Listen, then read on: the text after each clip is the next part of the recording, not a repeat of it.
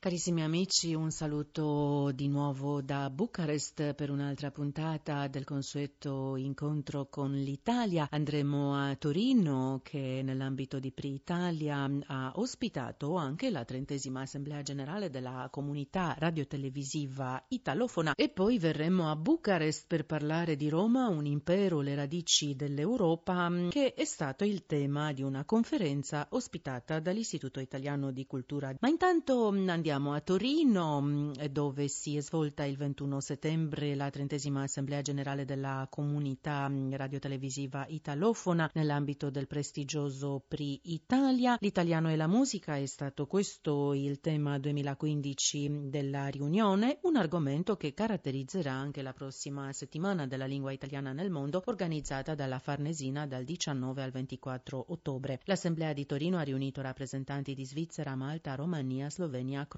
Montenegro e Tunisia. La segretaria generale Loredana Cornero ha presentato il protocollo d'intesa triennale firmato con l'Università per stranieri di Siena e l'Associazione musicale Titto Gobbi. L'accordo adotta un cantante per la promozione della lingua italiana attraverso l'opera lirica prevede la fornitura di un corso di perfezionamento di lingua italiana per i giovani artisti stranieri che intraprendono la carriera di cantanti d'opera. Il corso è stato assegnato al giovane tenore turco Murat Khan Guvem e l'attestato è stato consegnato alla presidente della dell'Associazione Cecilia Gobbi. In un messaggio di saluto ai partecipanti all'Assemblea di Torino, il sottosegretario agli esteri, l'onorevole Mario Giro, ha sottolineato la necessità di coordinare le istituzioni per dare un maggiore impulso alla diffusione della lingua italiana anche attraverso un aggiornamento strutturale delle sue modalità di consumo e ha sottolineato il grande apporto in questa direzione della comunità radiotelevisiva italofona. In dichiarazioni a Radio Romania, la segretaria generale Loredana Cornero ha fatto il punto dell'agenda. Sono molto contenta, l'assemblea è finita in questi minuti, abbiamo portato tante proposte, abbiamo cercato di dividere la mattina in due punti, da una parte la prima parte con degli spunti di approfondimento con la nostra Presidente dell'Accademia La Crusca, con Ivano Spano che ha parlato di musica, di italiano,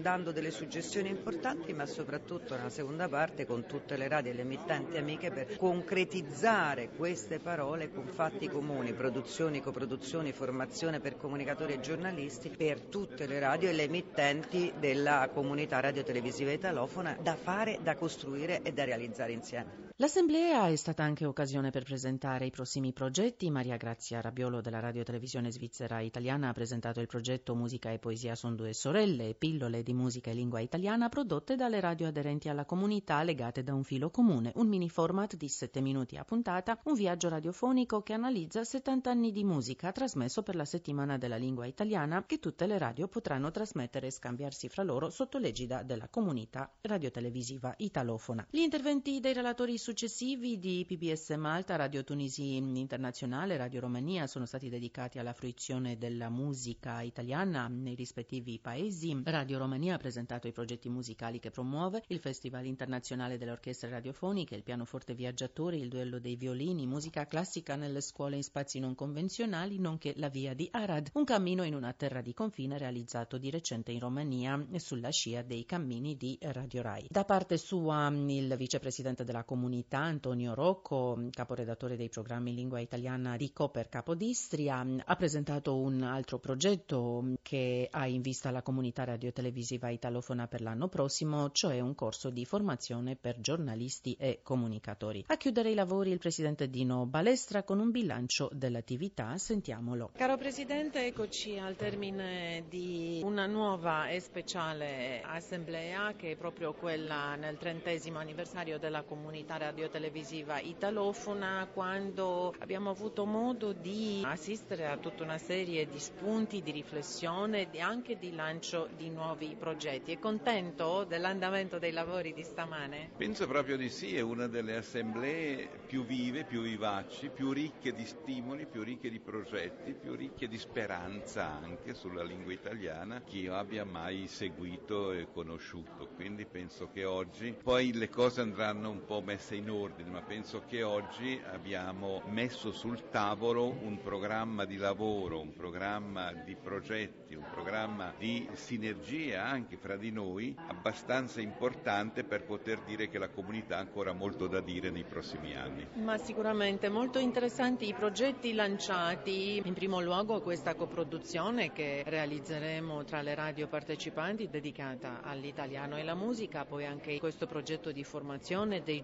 giornalisti e poi ovviamente tante altre iniziative a seguire. Certo, penso che il eh, progetto sulla musica entra in, nel grande progetto dell'italiano e la musica che ci occuperà per tanto tempo. La musica è proprio il veicolo, direi, assieme alla cucina, il veicolo privilegiato per far scivolare la lingua italiana al di fuori dei propri confini, farla amare, farla sentire, farla conoscere. Il progetto che concretizzeremo, immagino, verso marzo dell'anno prossimo sulla formazione è un progetto importante perché la comunità vuol creare le condizioni grazie alle quali i collaboratori delle varie radio o televisioni che fanno parte della comunità possano fisicamente incontrarsi possano fisicamente scambiarsi idee, progetti, proposte, format e nello stesso tempo possano lavorare su dei temi comuni legati alla lingua italiana. Che so io, il giornalismo fatto in Romania, fatto a Malta, fatto in Svizzera, fatto in Slovenia, in Croazia, riferito però all'uso della lingua italiana e lo stesso in tante altre cose. Quindi saranno due giorni molto intensi con incontri, con workshop, con scambi di programmi, di idee, perché bisogna creare quella complicità di conoscenze la quale poi permette la creazione di progetti, la realizzazione di idee e via dicendo. Bene, grazie infinite. Allora facciamoci i migliori auguri nel trentesimo della comunità e a rivederci quanto presto. Arrivederci a presto soprattutto. E veniamo a Bucarest per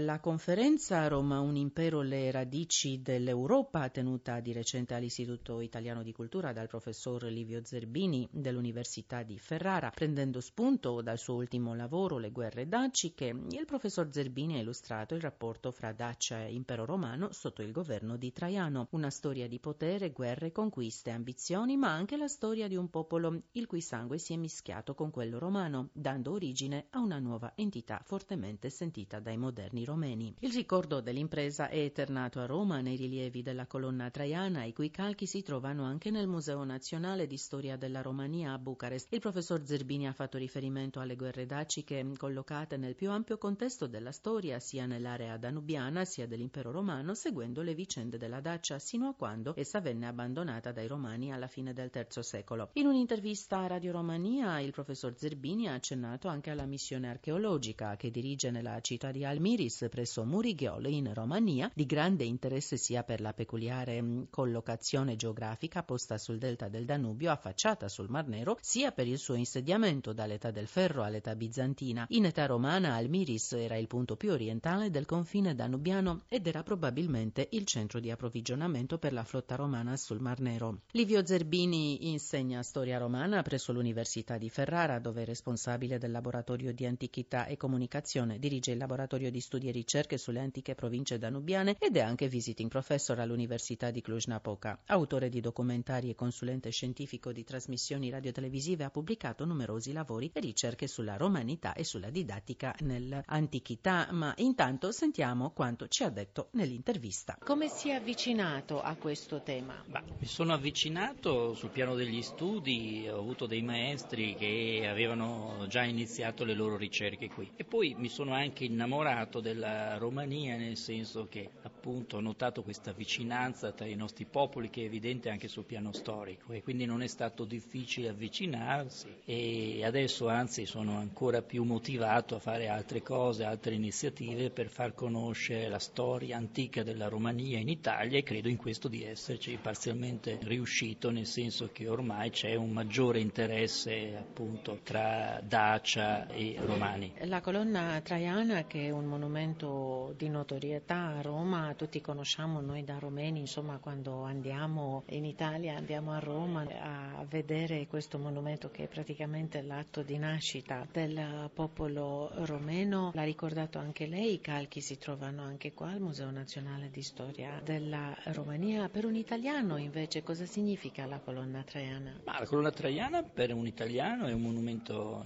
straordinario, straordinario anche sul piano comunicativo. È un monumento in cui eterna le gesta di un imperatore, eterna la conquista anche dei Daci, ma è un monumento che ancora di più suggella quello che è il rapporto forte che c'è tra Italia e Romania, tra italici e dacoromani, perché poi la Dacia quando divenne provincia romana divenne anche una provincia molto importante, quindi con un certo livello di ricchezza, di benessere. Non dobbiamo dimenticare che poi le miniere d'oro della Dacia furono molto importanti per eh, consolidare quelle che erano le finanze che si stavano sempre più esaurendo dell'impero romano, quindi potremmo dire che la Dacia ha concorso anche in maniera significativa a rallentare quella che fu la crisi dell'impero romano. Ecco, io le faccio una domanda banalissima, ha risposto parzialmente, ha già anticipato la mia domanda verso la fine della precedente sì. risposta. Alla fine, perché ha voluto Traiano la Dacia? Non solo per l'oro, diciamo, e per le sue ricchezze. Ma perché indubbiamente Decebalo era un abile stratega, un re molto capace e quindi Traiano nel momento in cui divenne imperatore aveva bisogno di un'impresa eclatante da poter mostrare ai romani e tutto quanto l'impero e quindi si è scelto un re valido come appunto era Decebalo e ha voluto partire là dove Domiziano aveva fallito, quindi la conquista della Dacia fu per lui importante, fu importante per Traiano per acquisire anche quel carisma di cui poi si agevolò nel corso del suo operato come imperatore. In Romania Traiano è visto come un padre. Noi parliamo di società daco-romana, nel senso che quella società non è andata completamente perduta,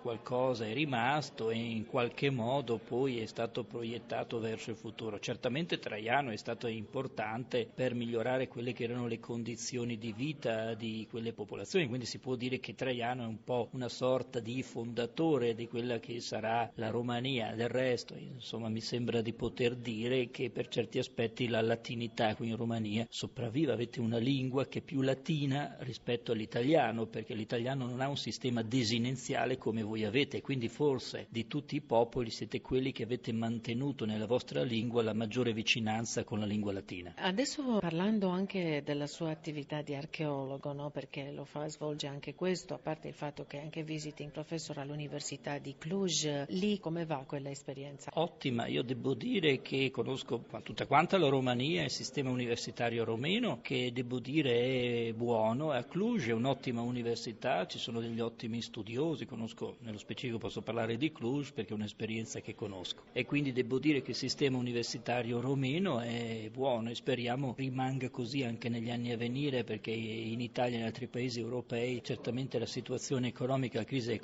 induce molto spesso a ottimizzare, si dice così, risparmiare in modo più semplice le risorse là dove invece non andrebbero risparmiate, cioè nell'insegnamento, nella formazione, nella scuola e nella cultura. E i nostri paesi, sempre per fare un altro riferimento di vicinanza, hanno bisogno invece di investire proprio in questi settori, così come anche nella valorizzazione del patrimonio culturale, perché anche la Romania è un paese che potrebbe avere delle grandi potenzialità turistiche che però sono ancora tutte, ritengo, da valorizzare. Certo, è un posto da valorizzare e anche questo posto dove lei sta conducendo gli scavi no? nei pressi del lago Murighiol, questa esperienza archeologica come va qua in Romania? Ma è un'esperienza buona, è un'esperienza innanzitutto di cooperazione, perché quello che mi interessa anche sul piano professionale è stabilire dei contatti, delle relazioni e quindi la cooperazione con i colleghi di Bucarest, con il professor Zaccariade è un'ottima collaborazione, del resto io a Ferraro ho fondato un centro proprio con questo auspicio, cioè creare dei forti legami di collaborazione tra tutti i paesi dell'orizzonte balcano-danubiano, ma non solo, perché poi ci sono anche tutti gli altri paesi europei. Credo che il futuro è nella collaborazione, insomma, su tutti i piani. Dobbiamo ragionare in una mentalità aperta, come quello che insomma, in sostanza ci consente l'Europa e certamente in questo momento risulta un po' più difficile in ragione di quello che sta avvenendo con il fenomeno migratorio. Ecco, però il fatto di avere un'Europa aperta come quella che noi abbiamo è indubbiamente un'opportunità opportunità per tutti quanti. Un'ultima domanda, quali altri progetti ci diceva di altri scavi in altri paesi della regione? Sì, sì, ci sono altri progetti, mi piacerebbe ecco, sul piano proprio della divulgazione anche valorizzare meglio per quello che posso anche le potenzialità turistiche della Romania, che ho portato, porto molto spesso amici qui e rimangono sorprendentemente